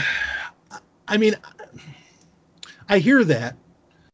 I would have been more excited if they said, yeah, James Gunn's going to make a Star Wars movie. I'd be like, oh, Oh yeah, well, Yeah. okay. right, yeah, Sign me up for that one. right, you know, I'd, I'd be very excited for that. right. Um, but I mean, there's a part of me that's like, well, okay, as long as it's temporary and eventually you do hand it over to Filoni, which I know you feel the same way, Rob, about, you know, give it to Filoni. yeah, if it's temporary to just like kind of help correct the course a little bit, I'm okay with that. Ultimately, though, for me, it has to end up in Filoni's hands. Um, if there's going to be a grand vision, And- he's the guy who has it. Go ahead. and this just kind of reinforces my my decision to to see the Mandalorian as kind of being the the the, the main thing that is going to further the future of Star Wars because basically Filoni is cutting his teeth on live action with the Mandalorian. Yes. So if he can do this, then they can and it's and it and it you know the investment pays off and the Mandalorian does really well, which I hope it does. Uh, then they say, okay, uh, give him a movie. right. And, and after they give him a movie, they say, okay, give him a trilogy. yeah. And then maybe, you know, give Yeah. him give him control. Yeah, and then control of Star Kathleen Kennedy says, you know, okay, I'm retiring. Dave's taking over. Yeah, yeah, yeah, yeah, yeah. I think that's all our, our that's all our, our dreams. Uh, Right. I mean, that's certainly what I want because I just I think that guy's fantastic. Uh, so, yeah. Uh, so, I, well, I guess that covers the Feige news. You got anything else you want to add on to that? No, not really. Like I said, I'm just kind of like I'm I'm I'm I'm worried about too much crossover with with the way Marvel does things. So uh, Right. you know, like I said, I, I hope that isn't the case. Um, and hey, if it is the case, that's just all the more reason to you know get him out and and get Filoni in. You know, That's I true. almost, I almost kind of hope that the Lo- Mandal- Mandalorian does fantastically well, and Feige shit, you know, bombs. right. Because then they know who the goods are or where the goods are. Yeah. Right. Yeah, absolutely. Yeah, I, I could take that too. I'm I'm I'm game for that. So, uh, well, anyway, yeah. Again, I, I thought it was interesting, and, and, and yeah, you're right. This is all damage control. None of it's actual damage. It's all damage control, or at least perceived uh, by the people at Disney. So maybe we'll end up talking about that a little more later on during our question of the month. Um, now, speaking of uh, more that Disney is doing, and certainly well, I don't feel like this is correcting the ship, but they did a huge presentation on, I guess, was this the 26th of September, which was getting everybody ready for what they are calling Triple Force Friday. So it's called Triple Force Friday because it's concentrating on Rise of Skywalker, Jedi Fallen Order, the game from EA, and The Mandalorian. And basically, you had Warwick Davis presenting all of that uh, for about for about 50 minutes. He's just flapping his yap, and we get um, some of the people from the Star Wars show. They were um, they were you know interviewing. You had various cast members come on um, from Episode Nine. You had interviews of people involved with Fallen Order. You had uh, and of course people involved with the Mandalorian. Yeah, it was it was uh, it was basically just a what is it a forty five minute commercial.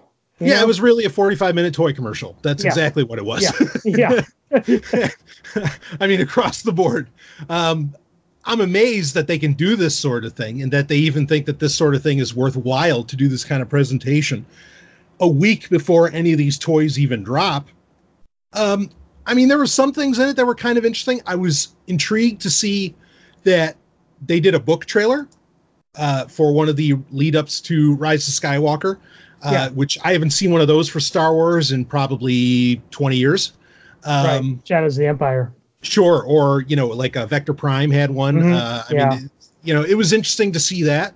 Uh, you did have the Fallen Order segment. They did do a trailer for Fallen Order. Do you want to buy this game now after seeing that two minute trailer?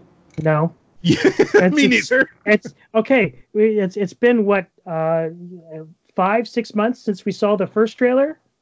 Right. And uh, I don't see any improvements. Uh, the game still looks worse than games they were developing in 2013. That being Star Wars 1313. Yeah, and in fact, it surprises me. The game looks so graphically unimpressive. Not that I need great graphics, but it's so graphically unimpressive. Why is it not coming out for Switch? Like that that's still mind-boggling. Yeah. Uh, because that's always the argument. It's like, well, it's not. It's too graphically intense for the Nintendo console. That's not true for Fallen Order.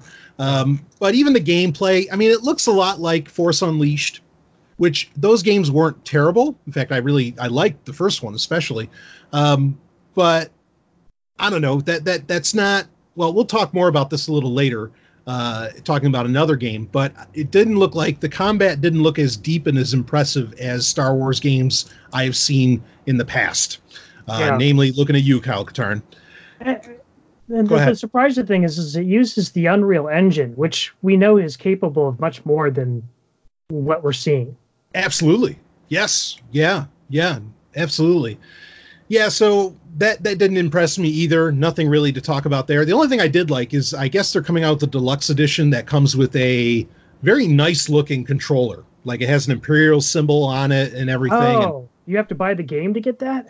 Well, I'm hoping they're going to sell it separately because yeah, I'll, I'll build too. one. Yeah, yeah. yeah. I, I, mean, I, I thought it looked really, really slick. I mean, uh, I I just ahead. used it as a PC controller. No, right, same here. Yeah, but it's a good looking one. Uh, so, so I'm hopeful for that. I thought that was interesting.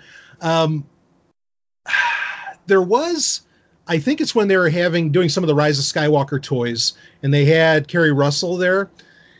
And did it look like her character was in a Y wing? Like the Lego version of her character was in a Y wing with that little D-O robot or uh, a droid?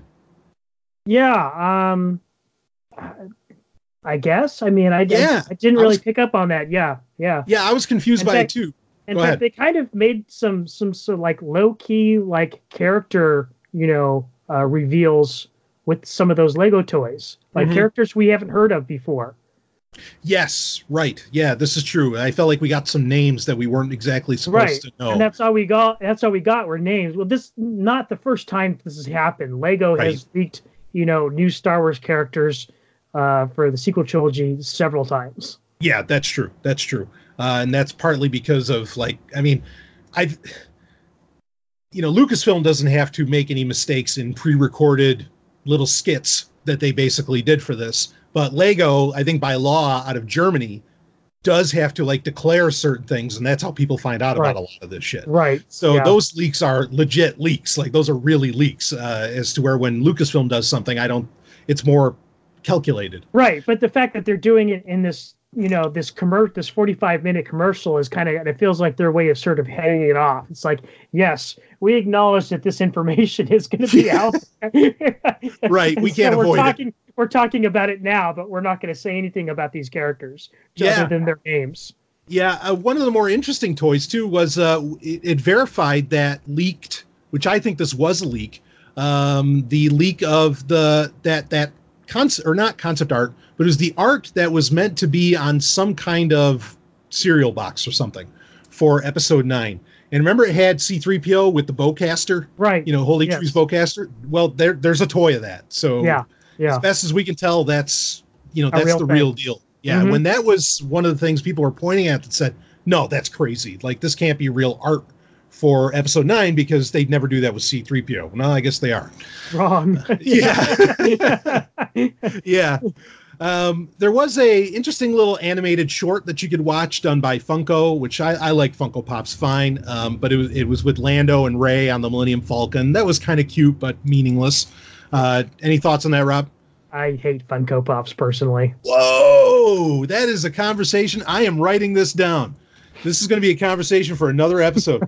Why does Rob hate Funko Pops? If you hear my I- keyboard, It's, it's really simple. I Go can ahead. say it right now. I, I just their eyes they disturb me. It's oh, like looking into inky black oblivion. you know, that's very interesting that it doesn't bother me because I have that same problem.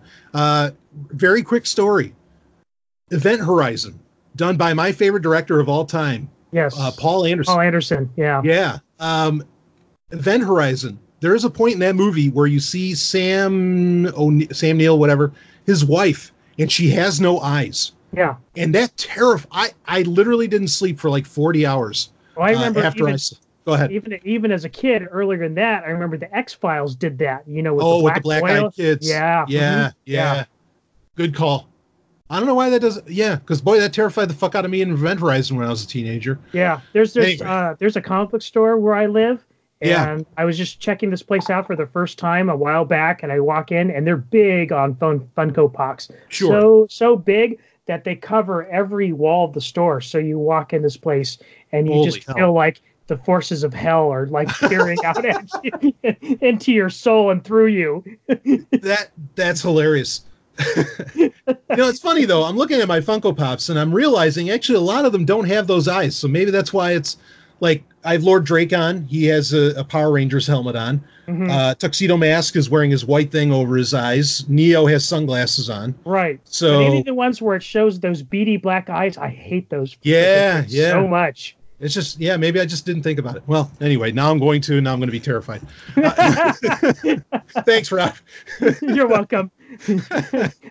I Uh, exist for nothing not to spread terror throughout the world. Like a Death Star through the no. Yeah. nice. Um, well, anyway, uh, one of the one of the other interesting things in this is that we did get a very short clip, and it was maybe the only thing that made it worthwhile. We did get a very short clip of Jon Favreau and Dave Filoni standing together on set. It appeared, uh, even though you didn't see much, saying we're here hard at work on season two of The Mandalorian. Which I thought, I mean, we already knew this that Favreau said he was writing it already. right. Um, but this was nice to see him and Filoni. That I thought that was a real show of, frankly, a show of strength. Um, Yeah. And I mean, that is that is Disney's Death Star right there. Is those two boys working together? Right. Uh, well, at least we think so. We won't know until we actually see the Mandalorian. Which, by the way, this wasn't announced then, but you can sign up. You can pre-order uh, Disney Plus now, and Didn't you get like seem strange to you? yes, Pre-ordering a streaming service? Yeah, and you get seven days free, so you don't even have to I pay mean- up front. Yeah, that, I mean that definitely feels like an escalation in the quote streaming wars. Yeah, I, I this is really I think a way to I mean you got to please investors for one, but it Mhm. is also to just like have that crazy number and just I guess well here's your Death Star, you know, try and Right, shake boots right. at Netflix. Here's here's how much money we've made, and we haven't even put any content out yet. Yeah, yeah, which I mean I, I get it why you're doing that, but fuck I hate that. The other thing too, Right. the the other side of that coin I think is also to gauge interest is how many people will get on this ahead of time sight unseen and I don't, I don't know. I mean, like they already know people are interested in. I mean, all you I got- would think it go ahead. I mean, all you got to do is, is I mean, they just say that we have Marvel and Star Wars content, and that's Yeah. that's that's going to create interest all on its own, just on the, the the recognition of those two brands. Sure. So, no, I agree. Yeah, no, I, I I I totally think it's for bragging rights. Yeah. Okay. No, fair enough. I mean, and I do agree with you because I think Disney Plus is going to be an instant winner. I mean, I already pre-ordered it. Fuck. You know, seven days free, fine. And and if I do find that it's shit, I'll I'll I'll ditch it. Uh, but of course, folks, make sure that you uh, you know you frequent your uh, your public library on the internet. Uh, it might go by the initials of TPB. Uh, you can go look that up if you want. and I'm sure you get all the content that you want. Uh, and and you know whatever. I don't care if Disney hears me say that anyway. Uh, so uh, well, anyway, I I don't know how much else there is to say about the Triple Force Friday um, a presentation overall. I mean, it was amazing to see all of those cast members, even Daisy Ridley, schlepping off these toys. I think it does point at, well, Rob, you tell me what this points at. You know, is this where the money lies? Tell me about it. Um, I don't know because like, uh, you look at all the unsold product from the Last Jedi. Ah, Have you? I mean, like these toy stores are going out of business because of this shit. Because they bought in big time and it didn't pay off. well, this is the yeah. You raise a great point because this is interesting in that kids don't buy toys anymore. Like, not that I've seen. You know, they just want to get shit on their tablet or on their smartphone or Yeah. something like that. Yeah, well, I, I do think that the the the D-O remote control, the app controlled toy, I Uh-huh. think that'll be big Yeah. because they sold gangbusters on the BB-8 one Right. from Sphero. Right. Yeah, I maybe the Funko Pops will sell. You know what the thing with the Funko Pops is that because they made a big deal out of those, most people I know who have, who have collected those and have been collecting them for a few years, they're trying to sell off their collections, not because they need Yeah. the money, just it, they take over your house. Yeah. You know, I mean, Yeah. it, it, it's They're pretty bad, babies, right? They're beanie babies, yeah, and and I think yeah. people get like, holy fuck, And they're like not these- They're Go not ahead. even toys. I mean, you don't play with right them. no no no no no I, I mean they're to me they're just things that show off your fandom and they're like rare like where else Right. can i get a tron figure But you are know. they rare? well they're yeah I, yeah right yeah uh, so yeah that that's a good point I- don't know this this could be an interesting lesson for disney um, but they're definitely Well, they've Yep. had two chances to learn it and they haven't yet. So I Yeah. mean, you know, Yeah. uh, I think what it's going to take, it's going to take uh, the the toy stores saying, uh, "Yeah, we're not going to order as much as your shit as we used to, just Mhm. based on the brand name." yeah well we'll, we'll I, i'd be interested to see uh, these figures and i don't mean the action figures we saw those i mean the, the dollar signs Yeah. um, what that ends up looking like. So, well, anyway, I mean, what do you have any uh, any other thoughts on the uh, whole triple triple force Friday or the presentation leading up to it? no, not really. Yeah, no, fair enough, fair enough. So, well, let's uh, let's switch gears here to uh, well, the Switch, uh, the Nintendo Switch, and that being just real quickly, I'll talk about it. Uh, this is a game that I know. In fact, Rob, I don't think this is your favorite Star Wars game, but it's got to be up there. It's up there. Oh yeah. Yeah, uh, on September 24th, uh, it was released for the Nintendo Switch. Uh, Jedi Jedi Knight 2, Jedi Outcast, um, was was released without multiplayer, grant you, which to me makes it almost pointless. Not almost. It's not really. I mean, because it still had a great story, and and Kyle Katarn's a great character. Um, but I, I, how do you feel about this, Rob? I mean, th- you know, this release. How do you feel about the lack of multiplayer? I mean, is this something you think people should pick up for their Switch uh, now if they've never played it? What do you think? Um, I don't think it's a bad thing Mhm. uh, in itself. it's only ten uh, bucks, by the way, for those. yeah. that- yeah. no, it's, it's it's it's a good deal, and and I could definitely see the appeal of wanting to to play that on the go on the Switch. Mhm. Um, I just think it's kind of sad when you know the uh, the high bar for Star Wars gaming these days these days is being able to play old games on modern systems. Yeah, and this isn't the first one that's going to be coming out. Um, they are also Jedi Academy will be coming out eventually, which that Mhm. one I do think that if it doesn't come with multiplayer, the multiplayer is the strengths for these games. Like it's it's what gives them their longevity. Um, but I do think Jedi Academy has such a strong story and different directions you can go with the story, where you could be light or dark. Right, just That- like the original Jedi Knight. Yes, yes. That I think that is worthwhile if it only comes out, um, if it only comes out at with the single player campaign. I feel like Jedi Outcast without the multiplayer. I mean, for ten bucks, I guess it's worth a drop. But I- don't think it's as worthwhile, and it would have been great to do if if it came out with its multiplayer. Uh, but I think it's better. You're better off like having a GameCube or something, like if or just having it on Windows because you can certainly get it there. Right. Um, but I think you're better off getting it for like GameCube, and that way you can do the four player multiplayer uh, right there, in you know, on a couch, and, Yeah. and that's a lot of fun. Yeah. Um, I mean, I don't have ahead. a Switch yet. I might eventually, but Sure. um, I'm I'm not in any hurry to pick this up. I've already paid for this game three times now. you're right because it is that good. I mean, when you Yeah, play it it, right, it is that good. yeah, yeah, yeah. Because I bought it on uh, when when when it came out on. I bought the original game when it came out. I still have my discs. Right. I bought it on Steam, and then I bought it again on GOG. Yeah, same here. Same here on the GOG and Steam. Um, yeah, I mean it's a great game. Uh, it's interesting that we don't have any other Star Wars games on what is arguably the most popular console in the world right now, uh, for varying reasons. Um, again, I think this is Disney just dropping the ball as far as games go, Well, or they Star might Wars be- gaming. They might be testing the waters with this too to see That's how. fair. That's fair. Though I don't want to have to like spend. I don't know. I don't want to prove that Star Wars is worthwhile on on a console by playing something or by buying something that is missing half of the game that I love. I mean, uh, Yeah, But, but I hear you. you know what would be really ideal for the Switch is if Hmm. they put Pod Racer on it.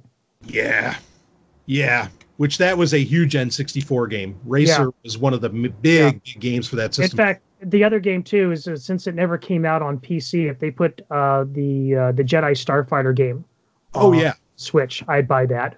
Yeah, or Racer Revenge. Uh, Mhm. Any of those are, are worthwhile entries on on the Switch. Yeah, I, I agree with you there completely. Um, yeah, I'll be curious to see what happens with that. Uh, I I think if you've never played this game, I think it's worthwhile to pick up for ten bucks. Oh, But, absolutely. yeah. Uh, but if you've played it, you're missing half the game here. I think not having the multiplayer, and there's no talk of there ever being the multiplayer for it. I mean, it It's depends. not as I, attractive. Go ahead. like some people just don't like multiplayer. I'm not huge into multiplayer myself, so it's like if I didn't already have the game uh, on GOG where it's DRM free, I might buy it again on the Switch in this form yeah. because mostly what I'm interested in is a single player. Yeah, I'm the same way usually. Just the Jedi Knight games were the rare exception where I was like, fuck, this multiplayer is so goddamn good. And like, Yeah, it was it was great. In fact, even the multiplayer from from the original Jedi Knight was Yeah. was pretty trend setting at the time. yes. So yeah, like I mean, the, the it's it's been one of the few times where I've actually enjoyed multiplayer games. But as a general rule goes, I'm mostly when I buy a game, I'm mostly in it for the single player. The multiplayer is just kind of like a nice little add on. yeah, I mean, just the lightsaber combat in these games is so deep, so rich, so solid that it's worth it for that. But Yeah. When Jedi Academy comes out, uh, they haven't put a date on it, but when that comes out for Switch, that's going to be an instant buy for me because I think this even the the single player is is just great in that. The story is awesome. Luke Skywalker's there. It's it's really cool. Um, anyway, okay, so we, we can switch up from that. Why don't we go into our fan production of the of the month, Rob? And uh, speaking of lightsaber battles, well, that's all this is, and it is Kylo Ren versus Darth Vader. Um, and this was a fan production, fan film, if you want to call it that. Uh, Rob, what, what did you think of this one? You know what? I'm sorry I missed it. Oh, you, oh, that's all Uh, right. Yeah, That's all right. yeah. Because you know what? It was good, but you didn't miss a lot. Okay. I will definitely check it out after we're done. Yeah, yeah, yeah. No, no, no worries on that. Um, so this is one. It's about ten minutes long. It's worth watching, but the, there's not enough dialogue, and it's just a lightsaber battle. I heard another Star Wars podcast talk about it and say they thought it was really cool. I did. I mean, it was good. It's. I mean, you know, the effects wise, it looks right, and it's easy Mhm. to do a couple of characters that are wearing a mask. Uh, Right. That's you know- that's the thing is like this has all been done before. You know, that's kind of like the thing like when when when you're making a a homemade Star Wars video is, is like well the easiest thing to do is do lightsaber battles. Right. Yeah. Yeah. No. Very, very true. Very true. Um, so I don't know. It, it it was it was good for what it was. It's interesting to kind of watch uh, and to consider. I'm certain. Actually, after you read the Kylo Ren comic book, you'd love to see Darth Vader versus uh, Kylo Ren. You know, and see what that would shape up as. Um, let me ask you this, Rob. I mean, who do you think would actually win? Darth Vader. Yeah, same. Yeah. Yeah. That's the. I don't want to give anything away, but whatever. I mean, anyway, it's. I mean, if we had if we had Kylo Ren killing some more Zillo beasts, you know, actually in the movies and stuff, then maybe maybe he'd have a chance. But as it stands, the the, the character right now, yeah, Darth Vader would just wipe the floor with them. Yeah, yeah, yeah, yeah. No, I, I agree with that. I agree with that.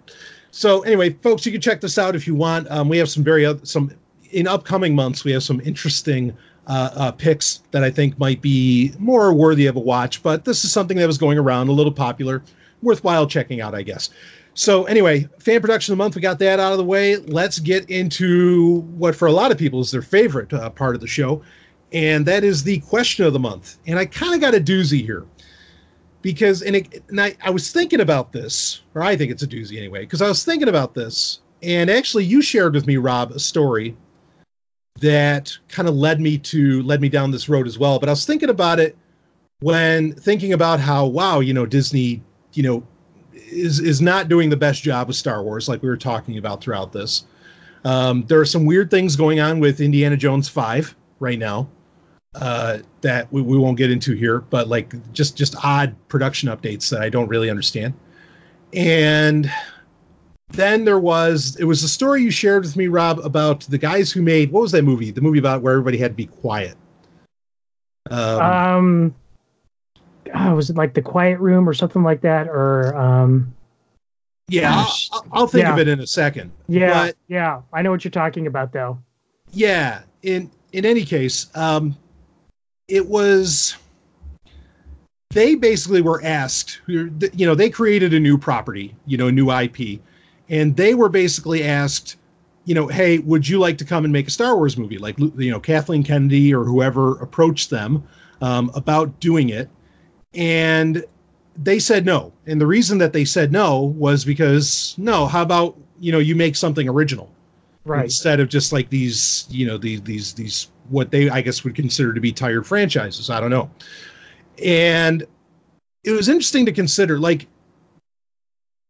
should we I get my question that I was going to ask is should Dis should Lucasfilm, granted that's under Disney, make new IP? Should they make new properties, you know, beyond yes. Star Wars and Indiana Jones? You say yes. Yes, absolutely. In fact, I fear for the future of Lucasfilm as as a company if they don't because I think they're going to stagnate and get complacent and the creative talent that makes the company what it is is going to atrophy if they don't work on new stuff and they're stuck in the sandboxes of Star Wars and Indiana Jones.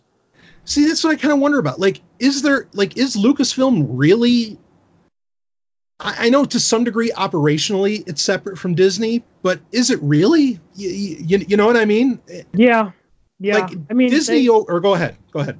The, the the the people that are there now are largely the people that were there when George was running things. So I think in terms of the the spirit of Lucasfilm is still in there because the employees are still there.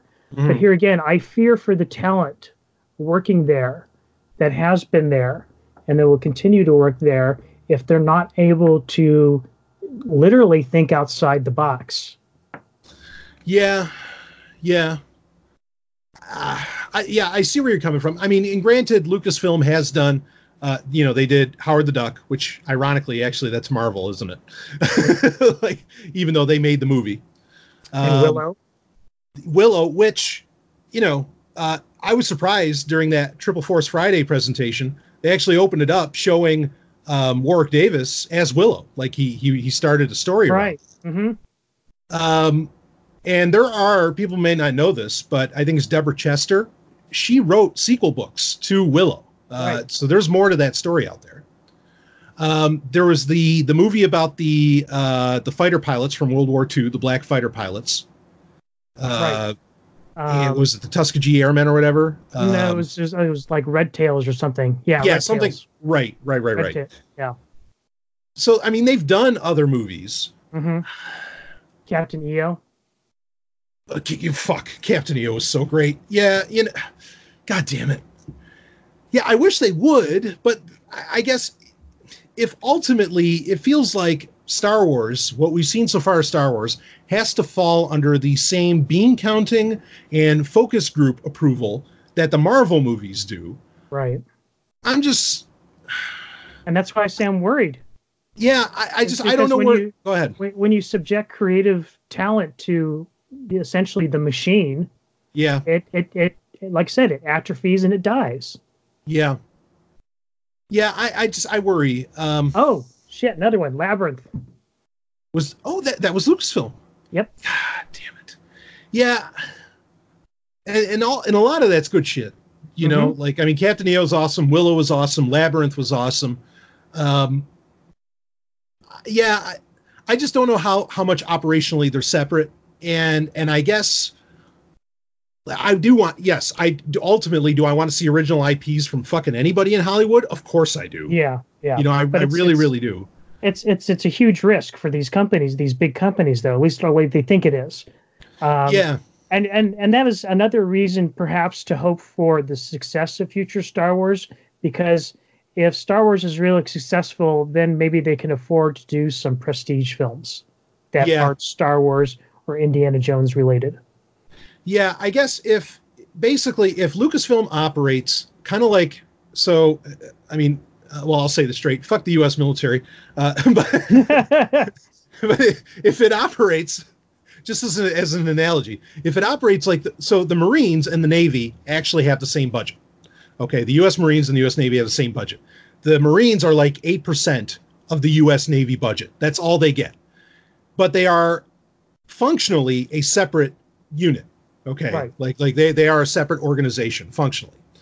So if Lucasfilm operates much like the Marines do to the Navy's budget, then yes, I want Lucasfilm to come out with separate IP because maybe they have some control and can do things somewhat a little bit differently than Marvel. Right. Uh, well, or- some, something that these these um uh, I think they were they were writers, and the name of the movie was The Quiet Place. Yes, that's it. Yes. um and and they even brought up the point is you know like when you have huge creative forces like disney and lucasfilm they kind of have a responsibility to like kind of keep imagination alive and not just with the same shit over and over and over again Sure. you know? There's there's kind of there's there is. There's there's a a a in order to to retain people's loyalty to you know their their money making machines you know they they do kind of owe a debt in a way to and i hate saying this but to society hmm and to introduce new ideas Yeah, I, I mean, I I think it behooves them to be the risk takers when they're in the position to do so. yeah You know, and not Yeah. tank. Um, like I, said, Yeah. I, I, almost say like you know like i said if they want to maintain you know the the empire that they have then i'd almost say it's it's it's it's you know not only behooves them but it's incumbent upon them to like i said to to take those risks because they're the ones that can afford it more than anybody else. Yeah, I mean, and, and as as an example, even with Star Wars kind of a part of this, I mean, Francis Ford Coppola took a chance on George Lucas, right. bringing him into American Zoetrope back in the you know back in the seventies or whatever.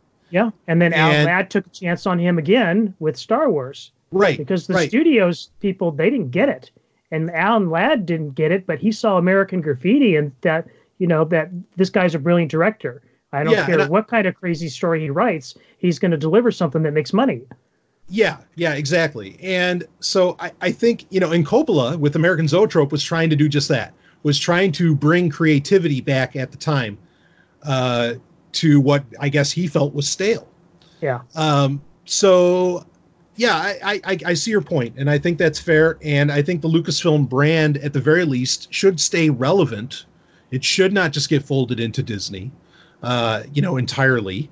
And and yeah, I, so I'm I'm with you. I, I think it'd be, I mean I'm for Hollywood creating new IP in general, uh, but for Lucasfilm to do it, uh, it would be nice to see the creative minds, John Knoll, and go down the list of them who are still at Mhm. Lucasfilm, bring their very unique and powerful talents to something new besides Star Wars. That would be nice. I- I'm with not you. Not not even that but like the new people coming up through the company now Mhm. who, you know, like John Knoll and um, uh, Dennis Muren and Yeah. all those guys, you know, they they had their opportunities to work on the new exciting IP, which was Star Wars, Indiana Jones, and in, in, in, their day.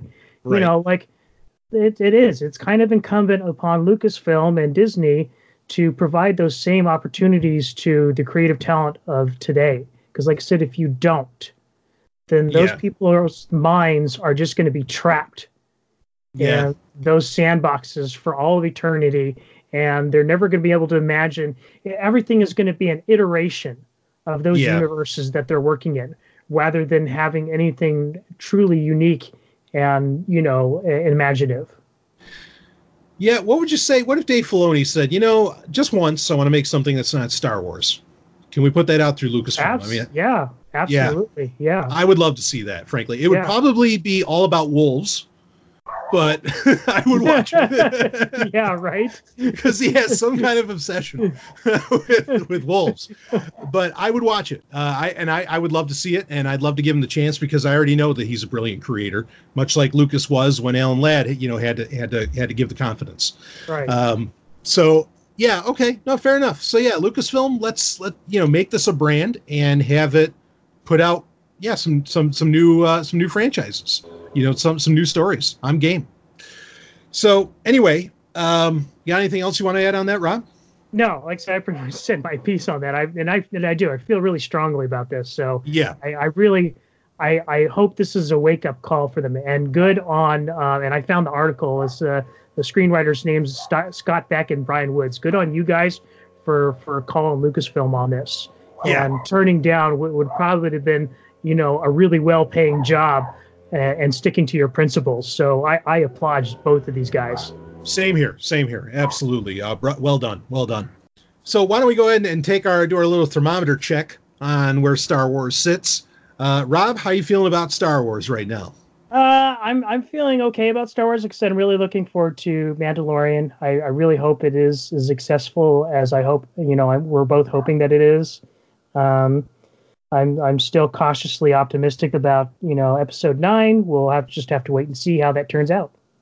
Yeah, yeah, same. Um, yeah, I think I feel exactly the same. Actually, is that yeah, I'm I'm I'm feeling like Mandalorian's going to do something great, uh, and you know we'll we'll we'll see what happens uh, from there. In episode nine, boy, it better be fucking great. But and I and and even if both of those things don't pan out, we still have another season of Clone Wars coming, and I know I've already seen some of that. So yeah. I know there's some quality stuff coming there.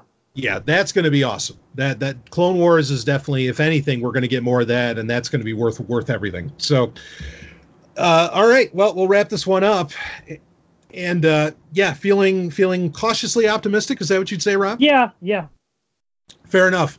So for your month of uh, September 2019 with Star Wars, we're coming up hot on Mandalorian in Episode Nine.